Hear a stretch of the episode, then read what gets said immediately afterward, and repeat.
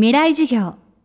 この番組はオーケストレーティング・ア・ブライター・ワールド NEC 暮らしをもっと楽しく快適に川口義賢がお送りします。未来授業水曜日。チャプター3未来授業。月曜から木曜のこの時間ラジオを教壇にして開かれる未来のための公開授業です。今週の講師は元国税実査官税理士の佐藤博之さんです。2016年にパナマの法律事務所モサック・フォンセカから流出した膨大な量の内部文書パナマ文書。世界各国の富裕層や大企業がタックスヘイブンを利用して節税を行っている実態が明らかにされ大きな波紋を呼びました。3時間目の今日はそもそもタックスヘイブンとはどういったもので何が問題だったのか改めて佐藤さんに伺います。未来事業3時間目テーマはタックスヘイブン。タックスヘイブンっていうのはあの税金が安かったりですとかあるいはあの全くなかったりする国または地域のことを言います。で特徴としましては会社の設立運営が容易でですねまあ、かつ税金が安いとなれば外国人からさまざまな手数料を受けることができるんですよね。ですから産業がないような、まあ、島地域そういったところがタックスヘイブになっているケースが多いですよね。で会社を作りましたと。であの毎年更新料を払わないと会社存続できないんですよね。その手数料がま数万社数十万社あればタックスヘイブン地域の政府にはまあ、税収がない代わりにそういった手数料の収入が入ってくるんで利用する側と利用される側にあのそれぞれメリットがあるということが言えると思いますね。で、えー、設立された会社の多くはあのポストオフィスカンパニーとかペーパーカンパニーなんて言われますけれども実態のない会社のケースがほとんどです。あの現地行くと分かるんですけれども、まあ、イメージとしては団地の1階にあるポストみたいな感じですよねもう何十個もポストがあって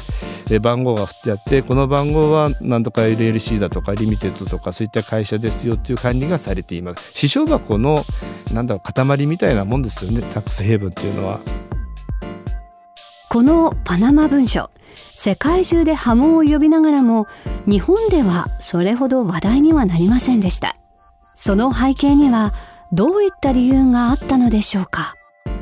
日本でもそのパナマ文書という問題が出た時にあのマスコミであのパナマ文書についてはあのいろいろ報道があったんですけれども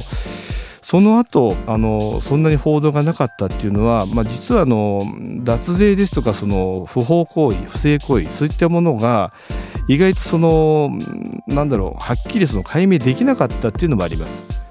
これはあの、えー、パナマ文書に関して言えばあの南ドイツの新聞社があの公開したわけですよね世界の。日本では朝日新聞共同通信社でその後3番目に NHK が加わって日本でこの3つがあの対象になってまして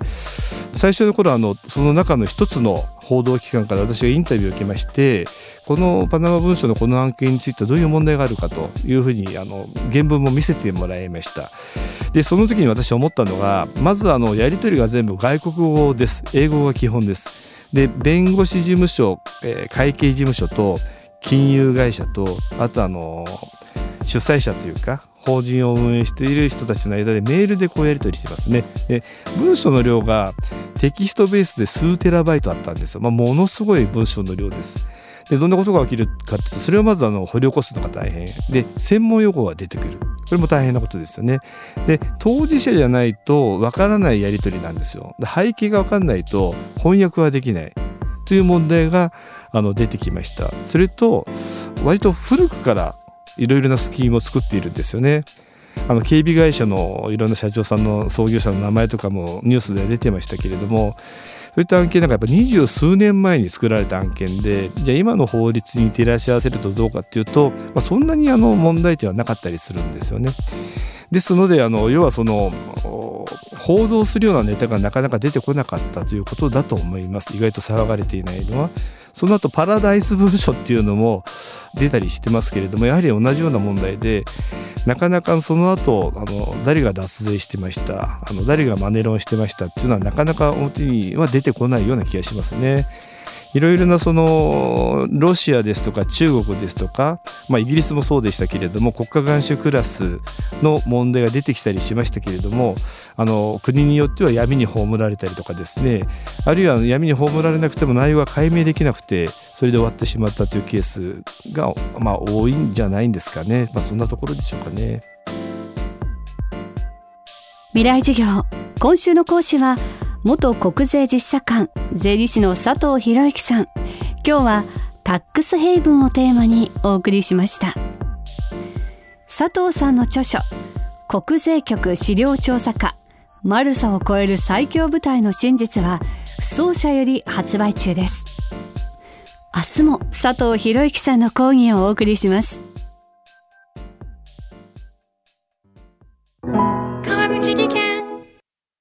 階段での転落。大きな怪我につながるので怖いですよね。